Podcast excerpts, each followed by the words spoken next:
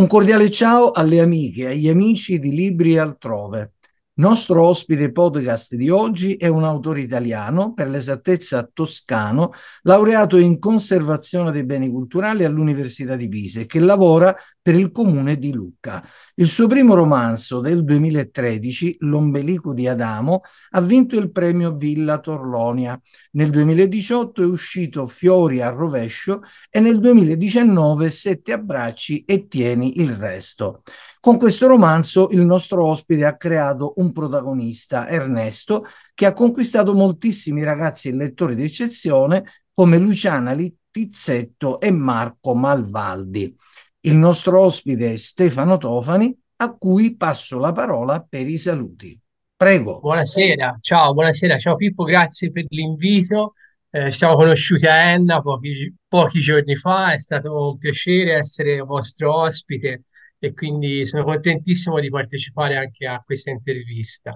Grazie. Bene, allora, se siamo pronti, cominciamo subito con la prima domanda. Io ne ho scelte alcune tra quelle che sono arrivate dai nostri amici e dalle nostre amiche che sono stati informati della tua presenza per Libri altrove e hanno proposto qualche domanda. Partiamo con la prima e partiamo dal premio Villa Torlonia. Cosa ha significato per te aver ricevuto come riconoscimento questo premio? Allora, fu un premio importante anche perché io eh, in quel momento eh, non ero ancora, tra virgolette, scrittore. Avevo scritto alcuni racconti, e avevo, scritto, avevo vinto alcun, anche alcuni premi per i racconti, però eh, quel, quel, premio lo vinsi per il primo romanzo, un romanzo che eh, si intitolava L'ombelico di Adamo e che in Paglia appunto c'era la pubblicazione. E quindi era una giuria molto importante perché c'era Dacia Maraini, c'era Paolo Di Paolo e quindi venne scelto questo, questo romanzo, il mio, e per me fu l'esordio nella narrativa perché poi un anno dopo il premio venne pubblicato dalla, dalla casa editrice Giulio Perrone di Roma e da lì diciamo è iniziata, è iniziato un po' tutto, la mia chiamiamo la carriera di scrittore. Eh, fu il primo libro, ora sono al quinto, era il 2013, quindi vado alla media di due libri, eh, cioè di un libro ogni due anni. Ecco. Bene, quindi una grossa soddisfazione, insomma, essere sì, stato scelto in una giuria, per esempio, dove c'era la, la grande Dacia Maraini. E seconda domanda, quando decidi di diventare scrittore, autore? Ma uh, senti, io sinceramente non l'ho, non l'ho mai deciso di, di, di, diventare scrittore o autore. Diciamo che è una cosa che è venuta un po' così, è venuta da sé, ecco.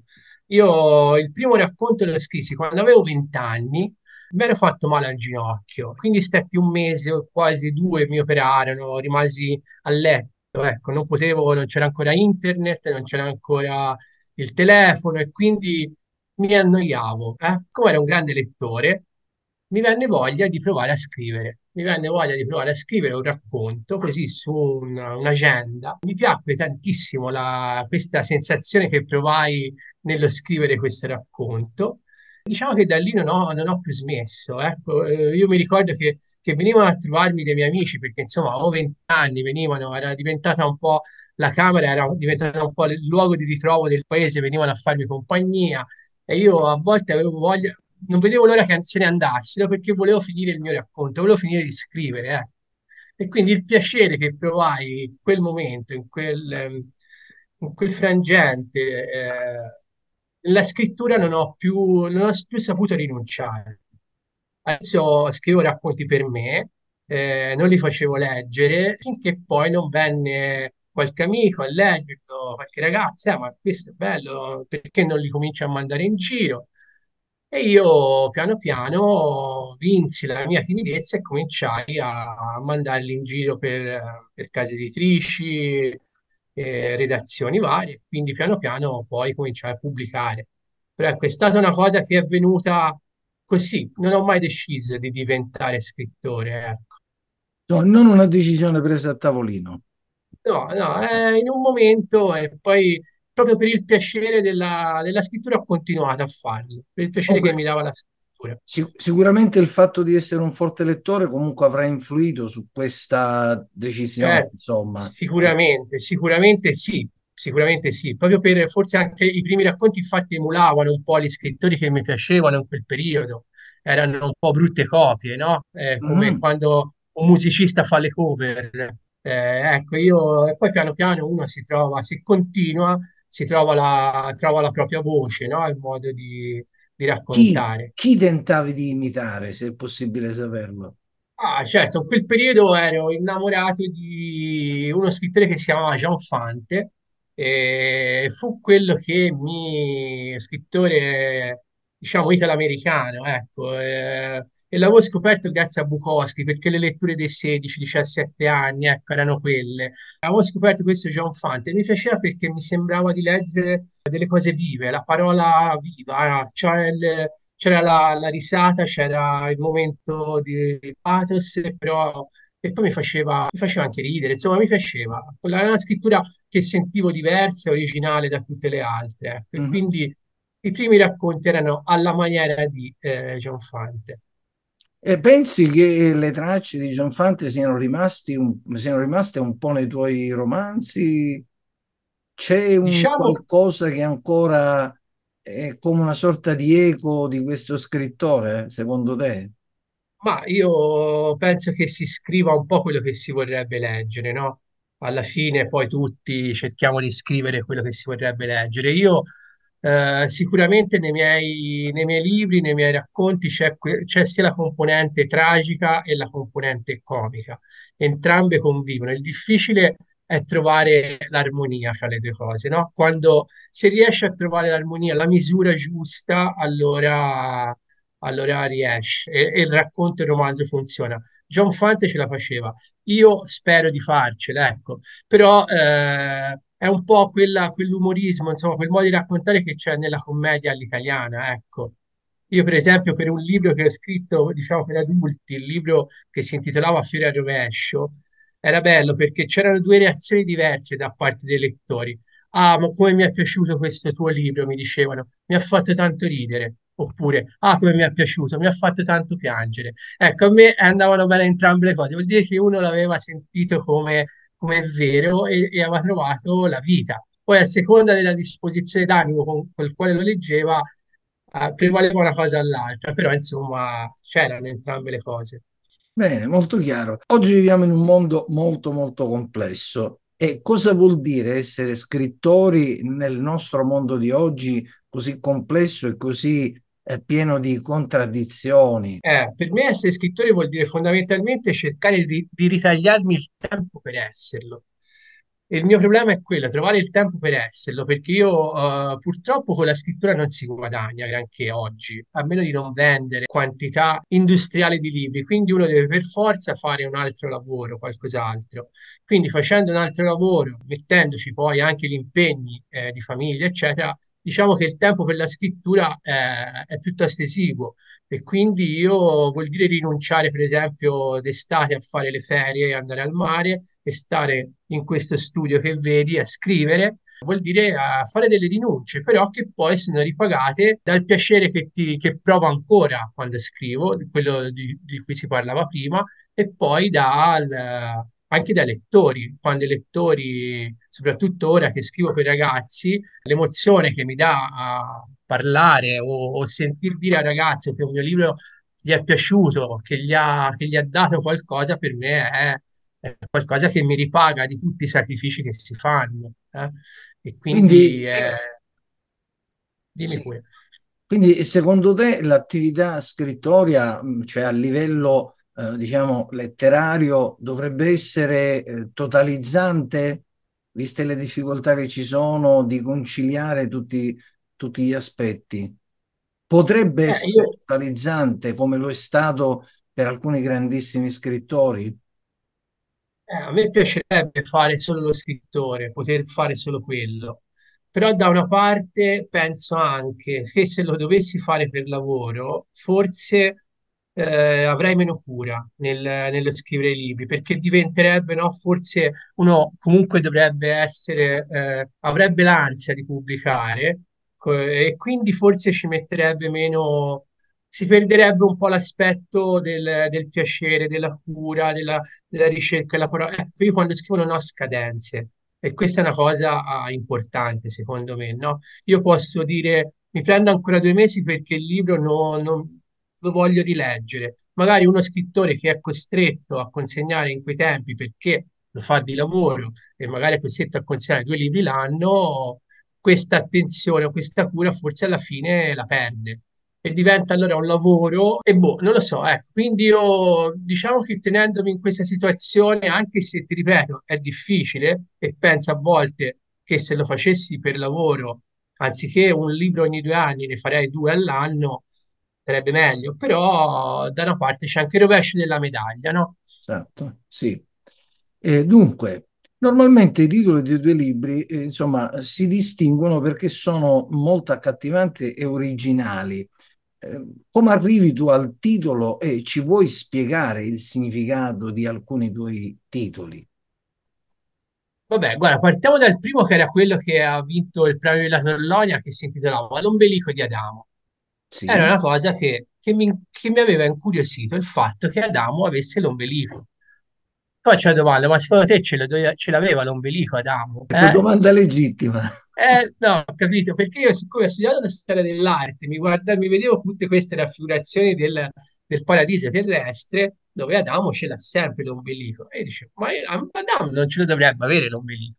Quindi lì mi venne l'idea, diventò la metafora in questo libro di qualcosa che ci doveva essere, che c'era ma non ci doveva essere, ecco. E quindi era un po' la metafora di, divenne il titolo del del libro. Poi altri libri per ragazzi, vabbè, c'è Sette abbracci e tieni il resto, eh, che questo prende il titolo da, da un episodio che c'è, qui ci sono un bambino e, e la nonna, e lui, il bambino, diciamo, usa, usa gli abbracci come moneta di scambio, no? Io, la nonna gli chiede, un- ti do il pane con la Nutella, là mi dai cinque abbracci, ecco, e lui a un certo punto gli dice te ne do sette e tieni il resto. E quindi quella era, siccome era un capitoletto particolarmente significativo eh, del libro, è diventato il titolo e poi mi piaceva anche il fatto che fosse un titolo un po' strano e che, e che catturasse soprattutto i ragazzini eh, possono essere catturati sia dalla, dalla copertina ma anche dal titolo a volte, no? E quindi un titolo curioso secondo me era poteva essere d'aiuto nella scelta del libro. Infatti poi mi hanno detto che ha funzionato, anche se in periodo di Covid, quando facevo il, eh, le presentazioni e non ci si poteva abbracciare, non ci si poteva toccare, e ci si dava il gomito, non so se ti ricordi il gomito, un ragazzino di Cagliari mi disse, eh, io scrittore, lo dovevi intitolare Sette gomitate e tieni il resto. E quindi E invece l'idea per Fiori al rovescio da dove ti è nato? Ti, ti è nata? Il titolo, cosa... il titolo, il titolo di Fiore Rovescio viene da una poesia di Ragazzoni. Non so se hai mai sentito parlare, è un poeta minore, Ernesto Ragazzoni d'Orta, poeta, giornalista di inizio Novecento, che ha scritto delle poesie che secondo me sono bellissime, e ce n'è una dove parla del suo funerale e dove dice che siccome i fiori sono per me, piantateli in maniera, dice, che, che le corolle sboccino sottoterra e le radici siano volte in alto. Ok? Quindi questa immagine dei fiori al rovescio che poi riprendo nel libro, però insomma, ecco, questa cosa era questa immagine che mi aveva colpito, che secondo me era molto bella. In realtà sì, è una bella immagine davvero. Un nostro amico ci chiede, eh, entriamo un po' nei meccanismi della creazione di un testo, come nascono i tuoi libri? Se, c'è- se ti nascono tutti allo stesso modo, se ogni libro ha una paternità diversa, quindi una nascita diversa e così via. Allora, questa è la domanda ehm, devo bere perché potrebbe Sì. essere lunga la risposta. No, è difficile, Ok, però è anche, è, è anche la cosa che, che capisco che incuriosisca di più e sì, che è difficile molto. anche da capire, da capire per me, da dove nascono. Ehm, E, e- e ci ho fatto mente locale proprio recentemente perché ho tenuto un seminario come nascono le storie, tra l'altro era a Lampedusa, e quindi ho dovuto pensare proprio a da dove nascono le mie storie. Ora, senza allungare troppo, ti dico che a me viene un'immagine in testa, per- mi rimane questa immagine, che può essere una scena, e mi rimane in testa per un periodo, per qualche giorno, per qualche settimana, finché non mi metto lì e inizio a scrivere da questa immagine. Questa immagine era magari la scena di un ragazzino che guardava, che sbirciava un'altra ragazzina che faceva la doccia come in sette abbracci, oppure eh, un barista che arriva al bar e, no- e non vede più la statua che prima c'era nel, nel centro del paese, ecco come nell'ombelico di Adamo oppure un parto che finisce male come in Fenerbahce. Io ho questa immagine e diventa un po' l'ingresso nella storia. Eh. Io entro nella storia da questa porta e non so ancora cosa succederà, so solo che, che mi devo mettere a scrivere, inizio a scrivere e mano a mano la storia la trovo. È come se fosse una specie di, di caccia al tesoro. Io entro, non so cosa c'è. C'era Flaiana appunto che diceva cercare nel buio qualcosa che non c'è e trovarlo. Ecco, io cerco qualcosa nel buio che non c'è e lo trovo. Piano piano, facendo, andando a volte a tentoni, a volte sbagliando strada, io la storia la trovo. È un processo piuttosto complicato e lungo perché a volte sbaglio strada, a volte mi blocco, non so dove andare, però alla fine sono sempre riuscito a tirar fuori la storia da questa cosa, da questa specie di bosco, ecco. E è la cosa che, che- che mi dà soddisfazione, che mi piace, proprio il fatto di non sapere quello che sto scrivendo. Eh, anche Calvino diceva non sappiamo mai quello che andiamo a scrivere. Forse se lo sapessimo non scriveremmo neppure. eh? E quindi è, è il piacere che mi dà, è come quasi, è più che leggere. Anche te, mm, quando leggi un libro, lo leggi e, e quello che ti fa andare avanti è la curiosità, no? La voglia di sapere cosa c'è. Lo stesso avviene per me quando scrivo. Quindi E, poca è un pianificazione e, ti abbandoni un po' al gioco della letteratura, effettivamente, al gioco al della gioco, la- creazione. sì, mi faccio trasportare da, da- da questa- da questo fiume che si crea, dalle immagini, lo- le stesse parole poi anche portano da una parte o dall'altra il, il libro, la, la storia. Poi ovviamente arrivi a un punto che ti devi fermare, magari ti devi fare qualche schema, devi dare un minimo di, eh, devi costruire, magari devi correggere delle cose indietro. Non parto, oh, sapendo già come finirà un libro, da dove passerò, non mi faccio schemi prima perché sennò mi leverei il, il gusto di scrivere e il gusto di emozionarmi a mano a mano che, che- che trovo la storia, che faccio questo gioco, eh. Molto chiaro. Ci soffermiamo adesso su Sette abbracci e tieni il resto. Protagonista è Ernesto. Allora noi ti chiediamo, anzi i nostri amici ti chiedono, chi è Ernesto e chi si cela dietro di lui? Eh, Ernesto sono un po' io, Ernesto sono un po' io perché nel momento in cui ho deciso di scrivere questa storia era un periodo un po' difficile della mia vita, intorno ai 40 anni, quando si sente un po' schiacciato da- dalle preoccupazioni, dal lavoro. E come scrivo nell'esergo del libro, i grandi sono bambini andati a male, no? Stavo, sentivo che stavo andando a male, è una frase di Aldo Nove questa, sentivo che stavo andando a male, quindi pensai come sarebbe bello eh, tornare a quell'età in cui avevo 12 anni, andavo a giro in bicicletta, mi divertivo con i miei amici e quindi non potendo tornare indietro nel tempo, decisi di scrivere una storia dove io avevo, comunque l'alter ego, insomma un ragazzino aveva 11-12 anni.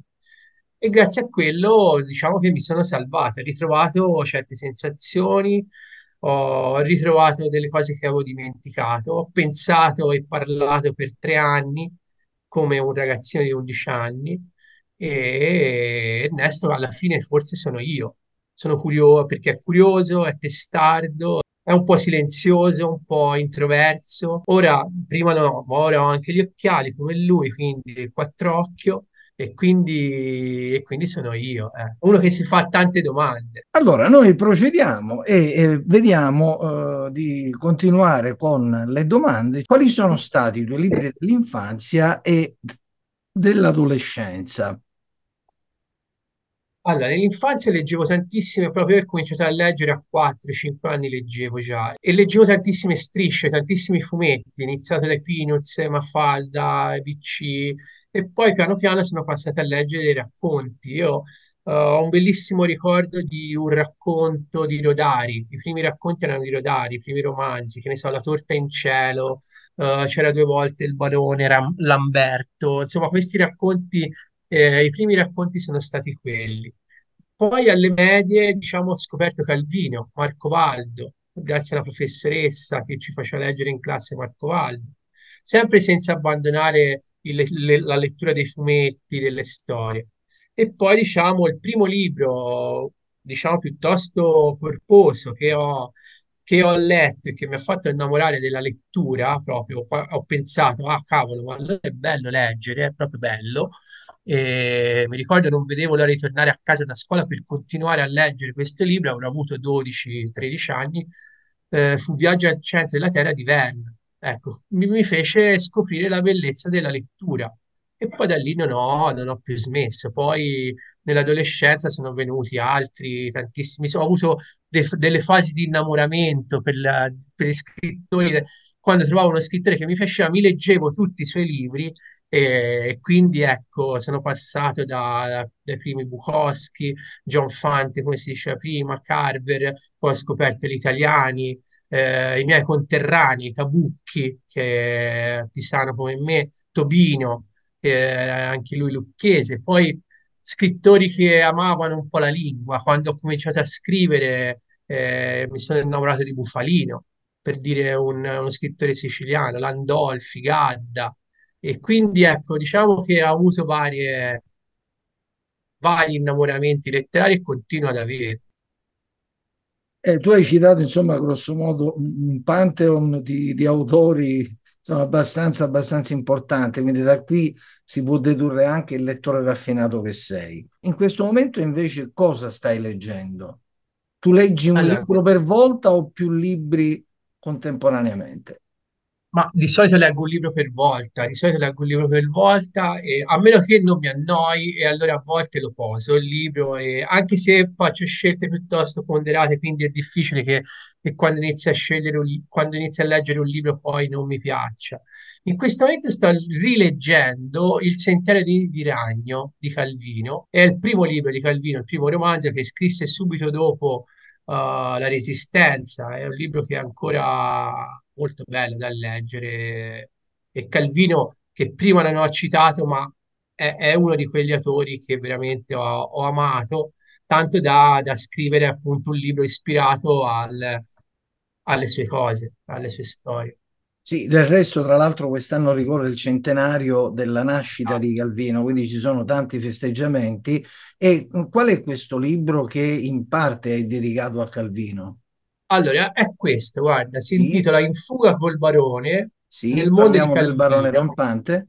Parliamo del barone rampante, è praticamente, la faccio breve, la storia di questa ragazzina che dopo una lite con il padre, eh, il padre che si arrabbia perché lei non legge, perché lui insomma eh, fugge eh, in- sul- sull'albero perché lei l'unico libro che aveva letto era il barone rampante e, guarda caso incontra il barone rampante su quest'albero e ha questa avventura insieme a lui un'avventura, un romanzo di formazione attraverso, cui, attraverso il quale crescerà, insomma, crescerà e imparerà ad amare la lettura, scoprirà forse anche l'amore, incontrerà anche lo stesso Calvino, che in quel periodo, in questa pineta, sta scrivendo le lezioni americane, attraverserà un po' tutto l'immaginario di Calvino perché troverà delle città invisibili, quindi è una, è una storia che ha una parte realistica e una parte fantastica. Ecco, quindi ci sono i personaggi di Calvino, c'è Calvino stesso, ma c'è anche la storia reale di questa bambina,